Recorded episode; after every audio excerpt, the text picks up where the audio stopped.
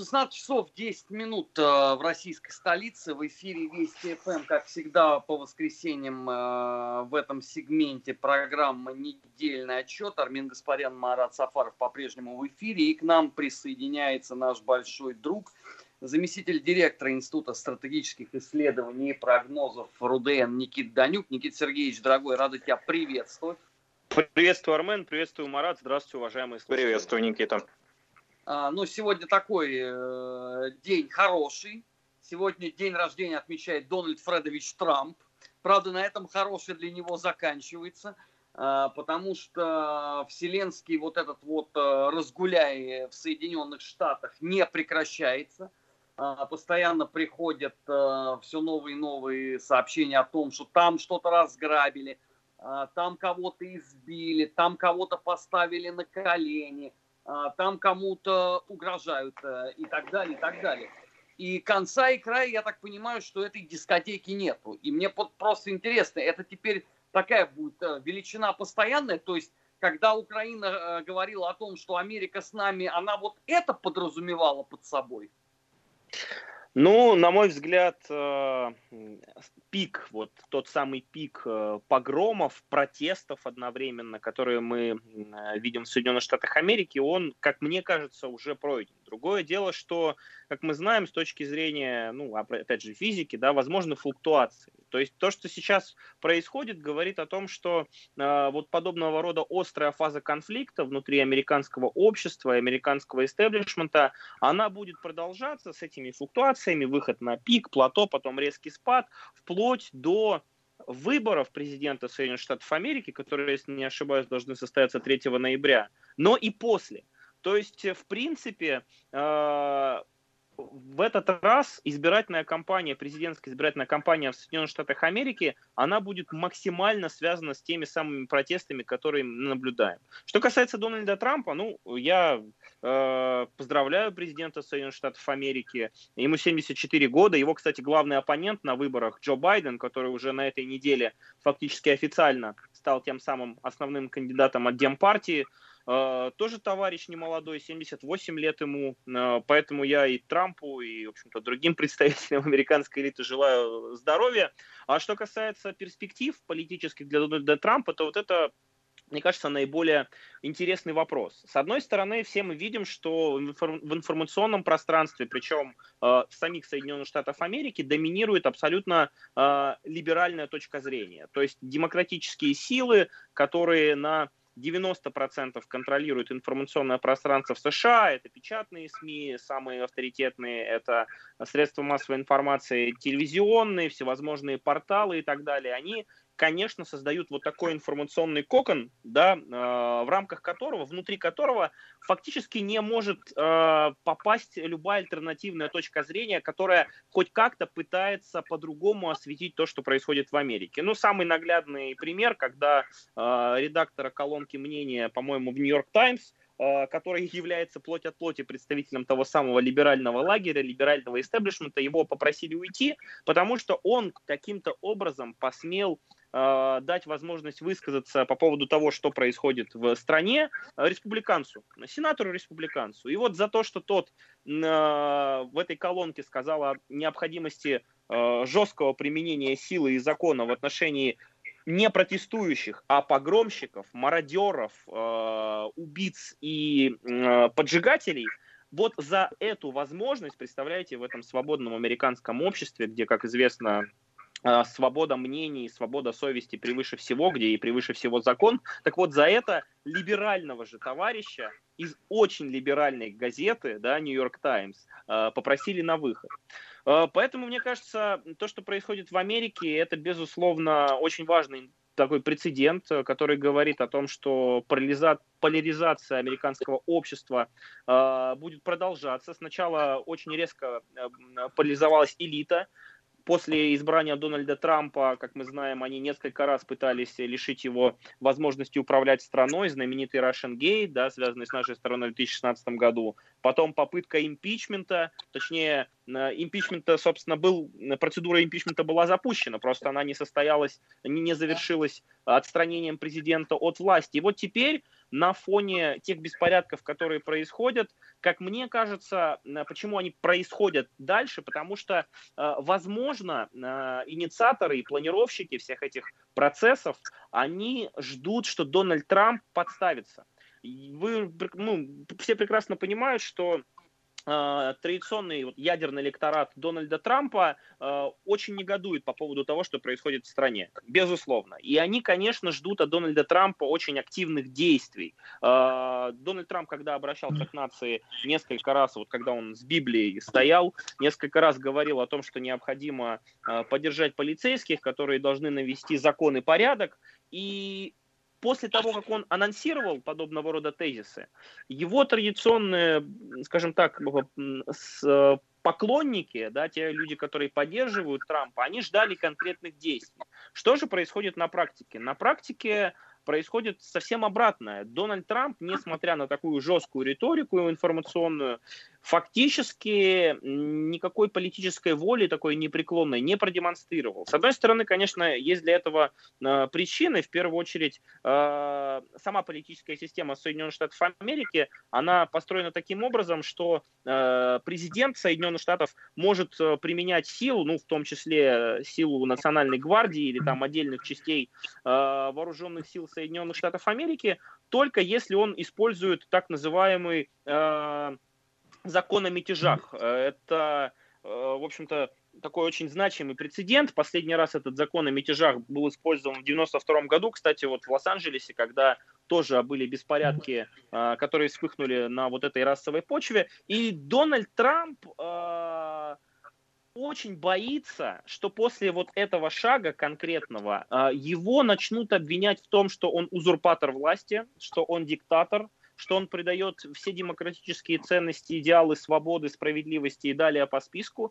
И в этом плане Дональд Трамп находится в положении Цуцванга, действительно. С одной стороны, не сделать что-либо для того, чтобы показать свой имидж крутого парня, который стоит на страже закона, он не может, потому что если он этого не сделает, он потеряет э, веру э, тех людей, на которых он опирается на предстоящих выборах. С другой стороны, любой его следующий шаг будет э, очень хорошей, эффективной возможностью для его оппонентов обвинить его уже не только в расизме, но и в том, что он пытается узурпировать власть и с помощью военных э, навести порядок в стране. Кстати, сами военные, это тоже очень важный момент, а, никогда не являлись в политической системе Соединенных Штатов Америки а, неким фактором X. То есть военная мощь, сила, о которой любит рассказывать Дональд Трамп, она всегда рассчитана на применение вовне. А вот сами военные, они, несмотря на то, что идеологически, скажем так, а, ну, скажем так, основная прослойка военных, это как раз представители такого традиционного электората, это не э, последователи тех самых либеральных ценностей, они все равно максимально пытаются дистанцироваться от внутренних проблем в стране. И говорят, ну, по крайней мере, целый ряд авторитетных, э, хотя и либеральных американских СМИ об этом высказалось, говорят, что глава Пентагона и начальник начальника штабов, глава комитета начальника штабов Дональду Трампу намекнули, что они категорически выступают против того, чтобы применять э, силы э, Национальной гвардии, ну и соответственных частей э, американских вооруженных сил для подавления беспорядков. Якобы вот та самая красная линия еще не была э, пересечена. Поэтому очень интересно, что получится. У нас, э, помимо всего прочего, периодически выходят всевозможные доклады Э, социологические исследования о том, какой кандидат э, в Соединенных Штатах Америки имеет большую поддержку, это я тоже э, рассматриваю частью такой информационной кампании масштабной. Сейчас Э, Дональд Трамп э, в среднем отстает на 5-7, иногда по, не, по мнению некоторых изданий и университетов, на 10% от э, Байдена. Но я хочу уважаемым слушателям напомнить, что подобного рода исследования социологические, они, во-первых, на примере выборов 2016 года были полностью дискредитированы, потому что там 95% всех э, социологических служб, э, мозговых центров отдавали предпочтение Хиллари Клинтон.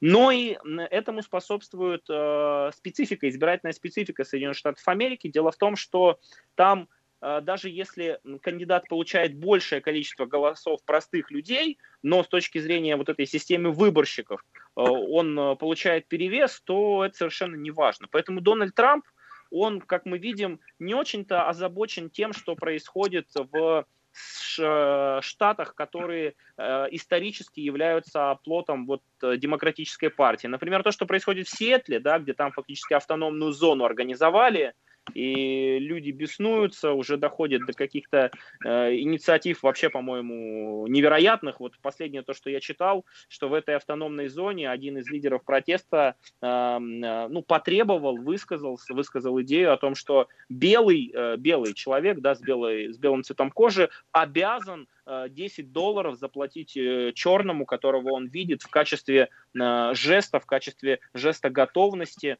там, солидарности, отстаивать те самые права и свободу чернокожего населения. Ну так вот, Дональд а, Трамп... Никит, очень... подожди, Никит, подожди, 10 долларов или 10 тысяч долларов? Потому что если нет, 10... нет. 10 Нет, долларов 10... это они сильно продешевили, я считаю. Я, я, я думаю, это что 10 долларов... Это какая-то демпинговая цена. 10 долларов, но не факт, что эти 10 долларов можно будет заплатить всего лишь один раз. Я вот, э, вот так вот предполагаю. Ну, понимаете, смысл-то заключается в том, что э, в этих э, местах, где в основном эти погромы происходят, это э, восточное побережье, Нью-Йорк, Вашингтон, хотя сейчас вроде бы там страсти поутихли, это Западное побережье, конечно, Калифорния, собственно, тот же штат Вашингтон, Сиэтл, это все Запад. Это исторически абсолютно, можно посмотреть на карту голосов 2016 года, да, э, э, выборов президента США, это исторический оплот э, не просто демократических сил, это было бы слишком просто. Это вот такие одни из самых-самых либеральных, скажем так, лагерей, которые в том числе формируют э, повестку, которые формируют дискурс э, социокультурный, информационный. Ну, для этого достаточно посмотреть, как, например, э, основные холдинги, да, такие как Amazon, Google, Netflix, э, ведут себя во время этих протестов. Ну, пресловутые унесенные ветром, это, наверное, уже история старая, а вот то, что э, Microsoft, то, что Amazon, э, по-моему, еще какая-то компания, сейчас точно не вспомню, запретили использовать свои э, алгоритмы по э, идентификации людей, ну, на основе как раз нейросети, которыми пользовались активно многие департаменты полиции во многих штатах, это же очень большой показатель. То есть они полностью солидаризировались с вот этой повесткой, не просто солидаризируясь, а фактически ну, вставая на их сторону и находясь в авангарде. Поэтому то, что Трамп не спешит наводить порядок в Сиэтле, ничего удивительного в этом нет. Потому что с точки зрения как бы выборов, да, с точки зрения голосов выборщиков тех самых, он ничего не потеряет. А вот то, что он может потерять голоса колеблющихся, причем не просто колеблющихся людей, но людей э, в колеблющихся штатов, а их, например, в прошлом году, если ой, в прошлом году, в, в, прошлые президентские выборы, если не ошибаюсь, было 14. То есть э, вот это уже очень важный момент. Поэтому мне кажется, Дональд Трамп скорее всего, имеет какой-то план ответный. Может быть, это будет какой-то инициированный скандал, обличающий всю подноготную вот этих протестов и так далее. Но то, что Трампу э, вот это бездействие может аукнуться с точки зрения его политических перспектив переизбраться, это интересно. И последний момент тоже очень важный. Э, Байден, Джо Байден позволил себе то, что, ну, в принципе, нельзя было представить еще даже 2-3 года назад, когда Russian Gate вовсю э, раскручивался в американских СМИ. Он сказал о том, что если Дональд Трамп проиграет выборы но при этом будет пытаться их опротестовать и не захочет покидать свой пост, то, скорее всего, э, Дональда Трампа в этот момент э, сопроводят э, соответствующие люди, ну, в форме. Фактически он намекнул на то, что в стране при поддержке, видимо, определенных сил в силовом блоке, простите за тавтологию, возможен госпереворот. И, в принципе, то, что мы сейчас наблюдаем с точки зрения именно технологий, да, и с точки зрения целеполагания, это, безусловно, те самые деструктивные политтехнологии, которые применяются в цветных революциях, в бархатных революциях, в конкретных государственных переворотах, э, в узурпации власти. В этом плане э, то, что Соединенные Штаты Америки начали использовать эти технологии против самих же себя, это тоже очень такой показатель э, серьезный, который говорит о том, что Америка, безусловно, уже никогда не будет прежней. Никит, но при всем при этом, э, понимаешь, когда э, люди грозят, э, по сути, государственным переворотом, должна следовать какая-то реакция. Ну, если это, конечно, государство, вот в привычном понимании этого слова. Но я вот обратил внимание, что слова Байдена абсолютно там никого не тронули, начиная с Трампа. То есть все восприняли это, ну, как такую, знаешь, констатацию факта, словно вот на дворе июнь, в июне бывает тепло, а Байдену 78 лет, но это странновато все-таки выглядит. Э, я согласен, но это говорит о том, что э, элита э, американская, она настолько расколота и настолько сейчас высокие ставки. Я просто хочу вот, уважаемым слушателям как бы донести мысль о том, что на кону ведь судьба не только Дональда Трампа.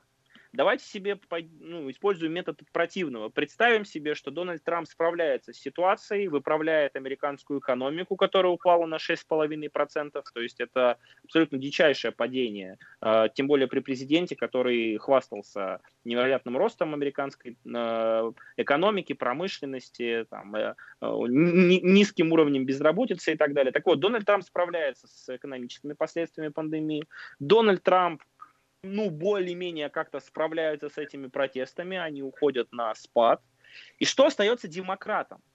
На демократам не остается ничего, потому что они, э, несмотря на свои отчаянные попытки Дональда Трампа отстранить, во-первых, так и не смогли дать более-менее какую-то внятную повестку. Вы, кстати, посмотрите на э, э, политические лозунги, которые доносятся со, от стана демократов во время вот этих протестов. Они на что? Они апеллируют к чему? К тому, что необходима срочно э, так называемая реформа полиции, которая сокращает резко возможности там, применения силы, более того, урезает финансирование департаментов полиции, что просто немыслимо. Э, и многие даже демократы говорят о том, что это какой-то сильный перебор. Но при этом абсолютно никак, демократы абсолютно никак не затрагивают ту самую, тот самый базис, да, фундамент, социально-экономический фундамент, при котором Безусловно, чернокожее население, которое составляет там 13 условно процентов э, от общей численности, оно не получает никаких возможностей для того, чтобы использовать те самые социальные лифты. Те самые демократы, которые ратуют за права чернокожих, я очень сомневаюсь, что они э, смогут вот с такой барской, с барского плеча э, просто каких-то выходцев из американских гетто направить обучаться в элитнейшие образовательные учреждения страны по типу там ну, Еля, Гарварда и так далее. Вместо, вместо своих детей, не произошло с их положением и статусом при президенте Обаме. И более ну, того, кстати, были а расовые беспорядки также.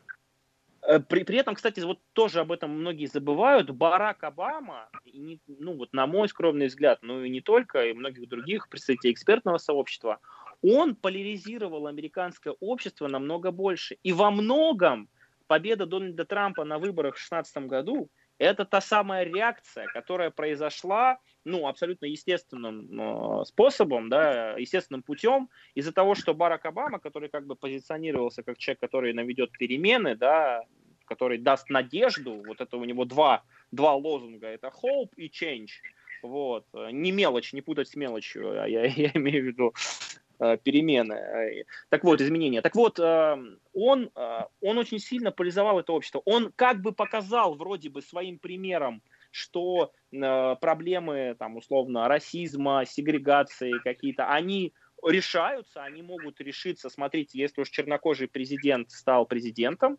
чернокожий человек стал президентом США, но по факту ничего не изменилось. При Никит, этом, да. вот на этом месте я тебя должен э, прервать, потому что мы сейчас э, уходим на выпуск новостей, сразу после этого продолжим подводить итоги уходящей недели. Не переключайтесь, на Вести ФМ эм всегда интересно. 16 часов 35 минут э, в Москве. В эфире Вести ФМ эм недельный отчет. Армен Гаспарян, Марат Сафаров. И у нас сегодня в гостях заместитель директора Института стратегических исследований и прогнозов э, Руден Никит Данюк. Никит, но ведь э, вот этот американский вселенский разгуляй, он э, перекинулся уже и на Европу. Э, Великобритании э, представители вот этого движения Black Lives Matter э, собрались уже 92 объекта культуры либо снести, либо переименовать. уже прошли столкновения с футбольными фанатами, но надо сказать, что неплохо бритиши смотрелись, не так, как в Марселе. То есть уже, видимо, какие-то уроки они для себя извлекли. А, в Париже а, разгуляй происходит. В Германии э, военных ставят э, на колени. То есть это уже перекинулось за пределы одной страны. Это теперь такой вселенский движ получается.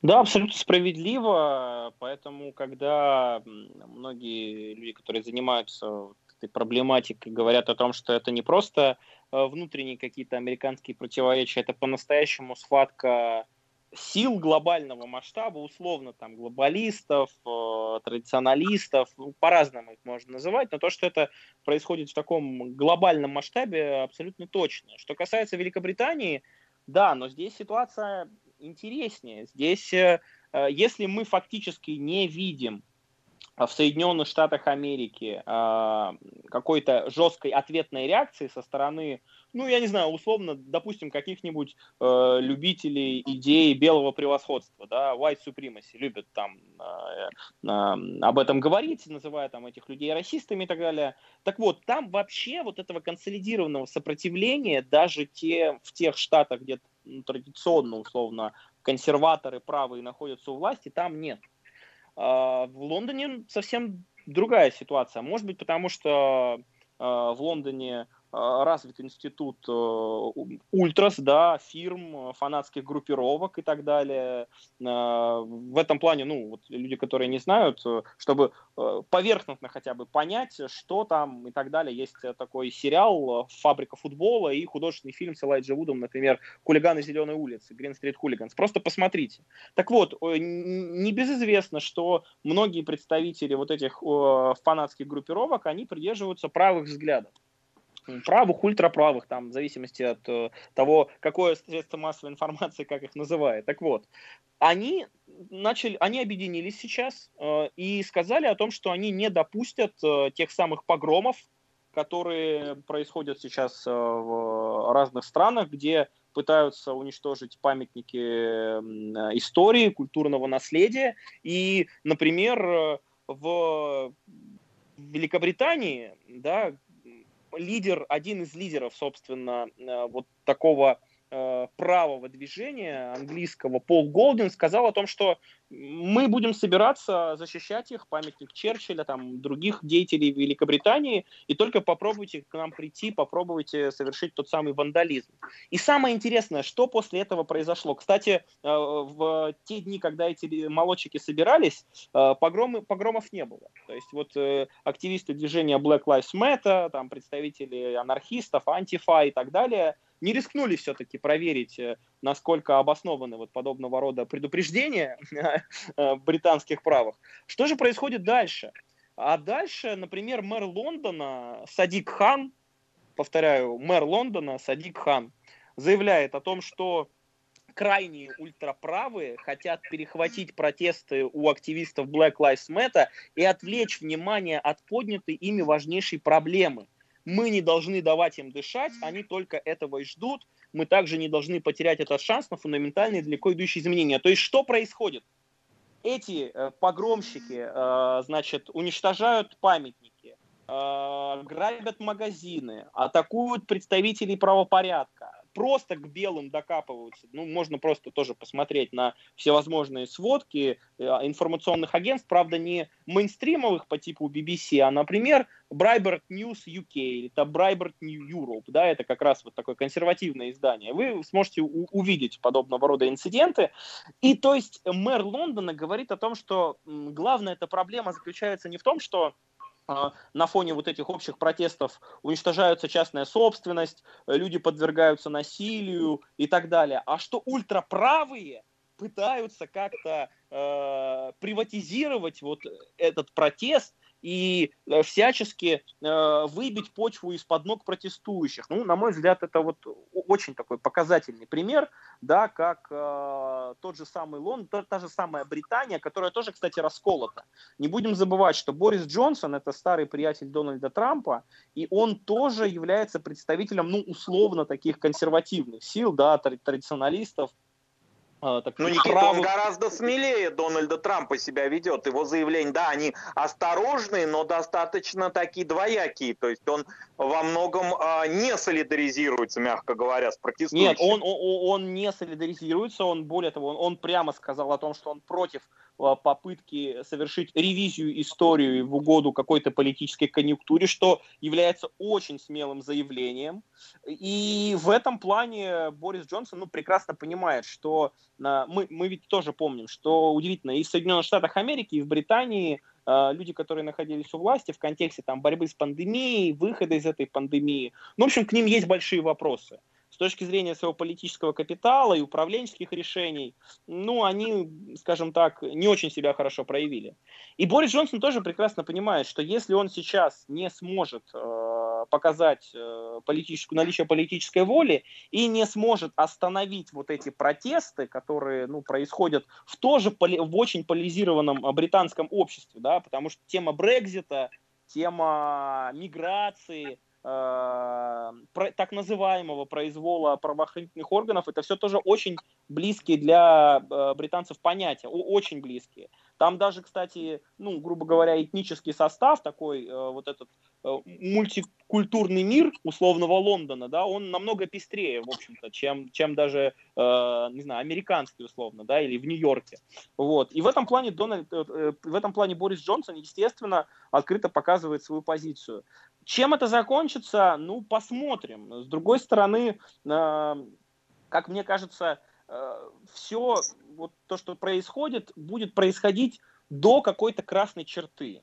Вот я не исключаю, что нас ждет, э, может быть, провокация, не дай бог это будет трагедией какой-то, еще что-то. И вот после которой, вот ну, очень странно это звучит, после которой произойдет резкий откат.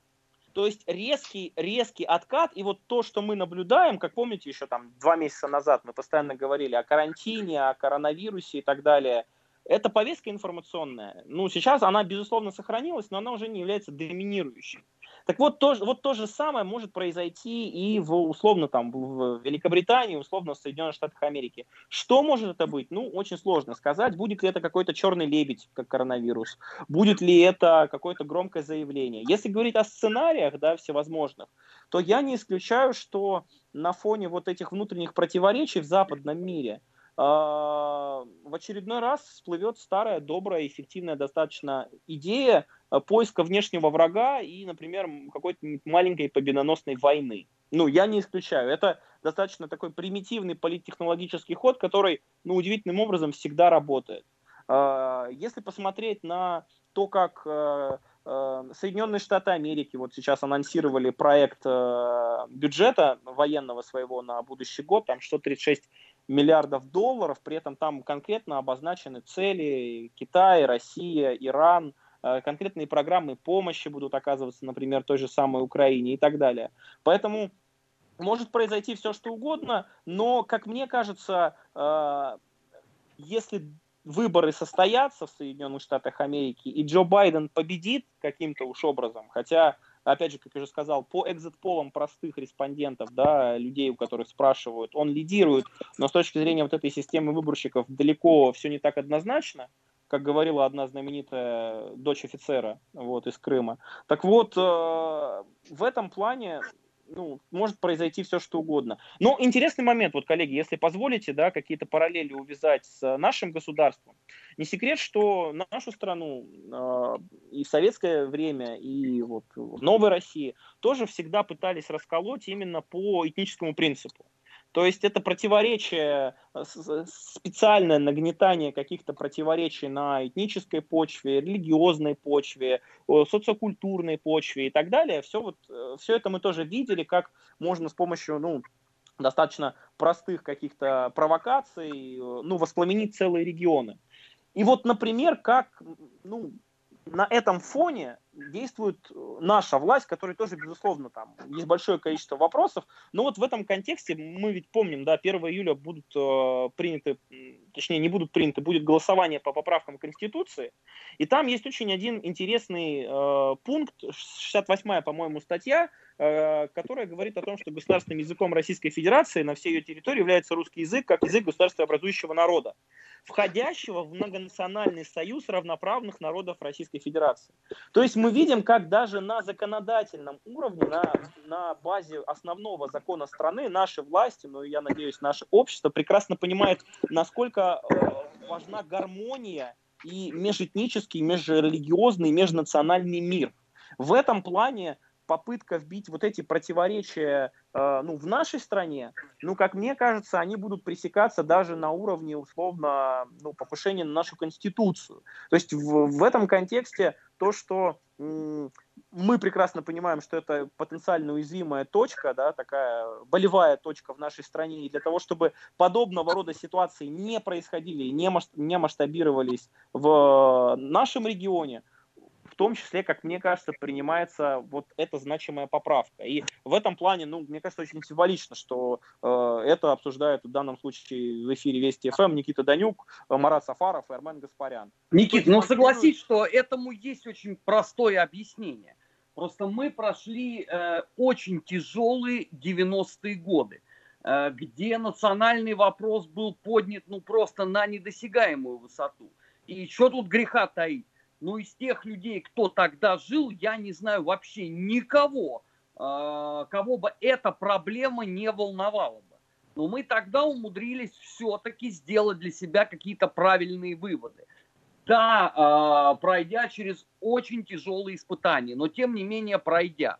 У Европы как таковой, вот коллективной такой Европы, да у тех же Соединенных Штатов такого опыта вот в среднесрочной перспективе назад ведь не было. Те страны, они давным-давно установились и устаканились. У них не было а, таких вот масштабных потрясений и волнений, как у нас в 90-х годах. Да, абсолютно согласен. Эм, в принципе, я считаю, что невозможно а, поступательного развития нашей страны без э, э, единства, да, общественного единства, межнационального единства.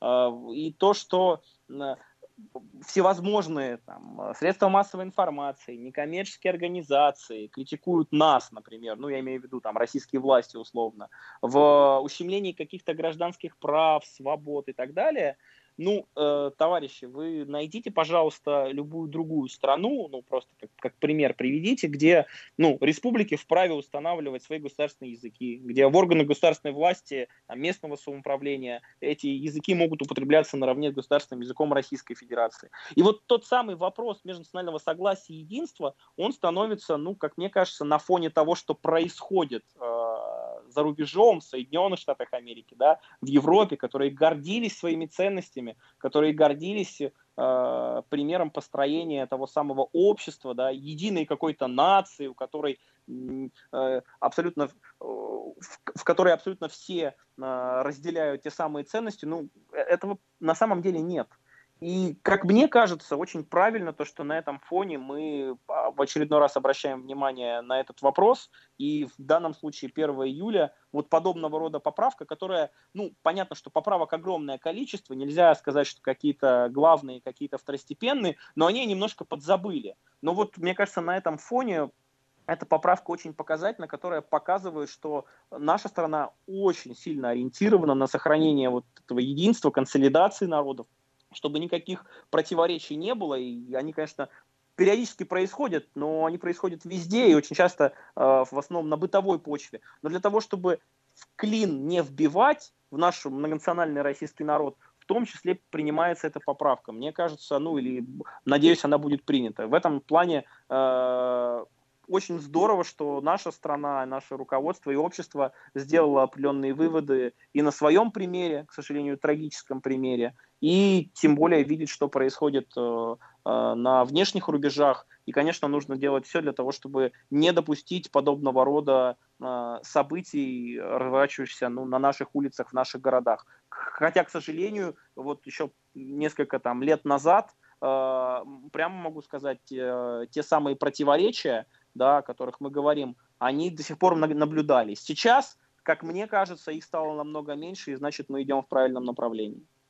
Никит, ну коли мы перешли на э, внутренний контур, так сказать, на внутренний кейс, не могу не обсудить с тобой, потому что даже сегодня Путин уже об этом высказался – Э, в эфире программы «Москва, Кремль, Путин», которая выходит э, в эфире нашего же холдинга ВГТРК, э, по поводу того, что якобы, как говорят представители Компартии, вот те самые поправки, это есть не что иное, как установление в стране диктатуры. Ну, вообще здесь, конечно, нарушена изначально причинно-следственная связь, потому что если бы требовалась диктатура, никто бы не устраивал, например, всенародного голосования. Ну, приняли и все, и хорош и разошлись, как это делается в подлинных э, демократических странах.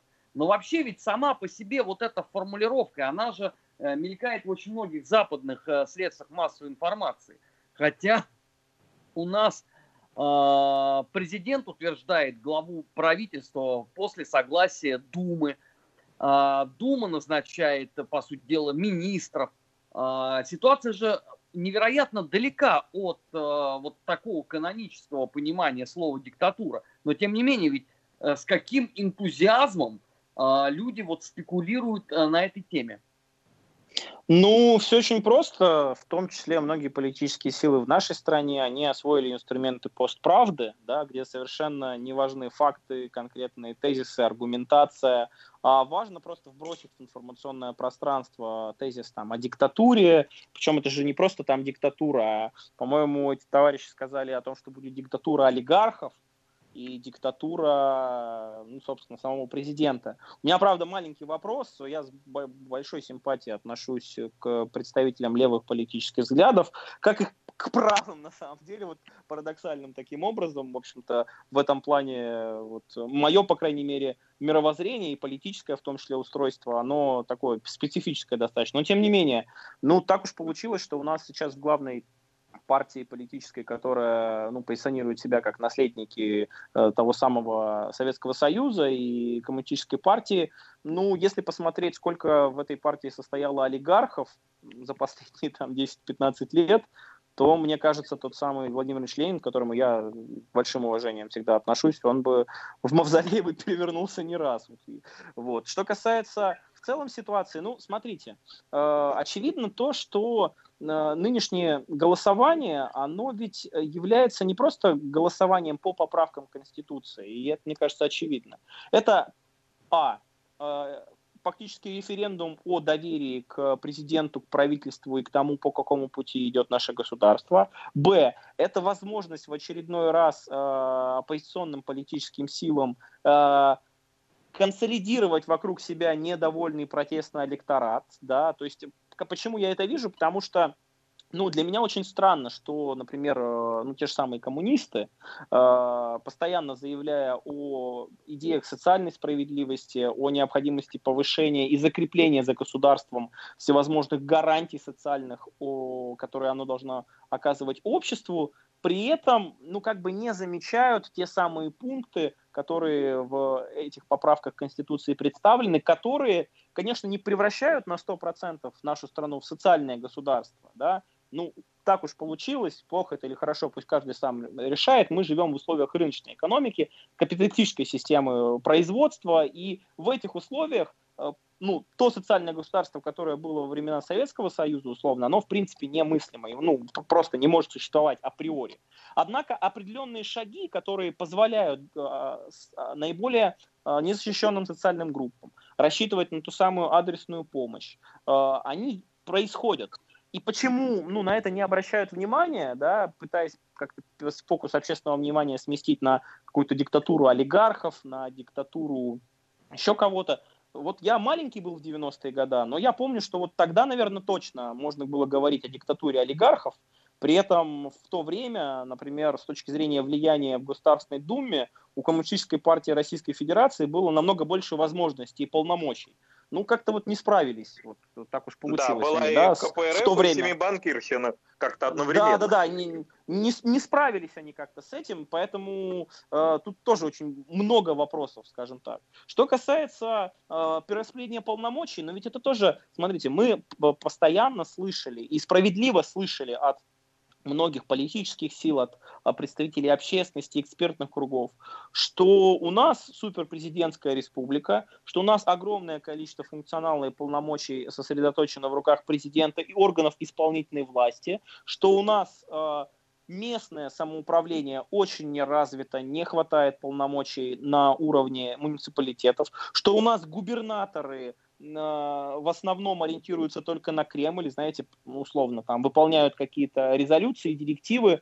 не проявляя инициативу, и что у нас вот такая система, ну, непропорциональна, не сбалансированная. Что написано в этих поправках? Для этого достаточно, кстати, просто их почитать. Я просто уверен, что многие критики, самые воинствующие, даже не читали текст этих поправок. Там написано расширение полномочий органов местного самоуправления, расширение полномочий Государственной Думы. Ну, опять же, об этом Армен Сумбатович сказал. А, смотрите, если сейчас у нас а, Дума, она вообще никак не участвует в процессе утверждений э, правительства, ну и, соответственно, там, того самого премьера, она условно, ну, это как как говорят, э, не, даже не согласовывает, а ну, в уведомительном порядке как бы может высказать свою точку зрения, которая ни на что не повлияет.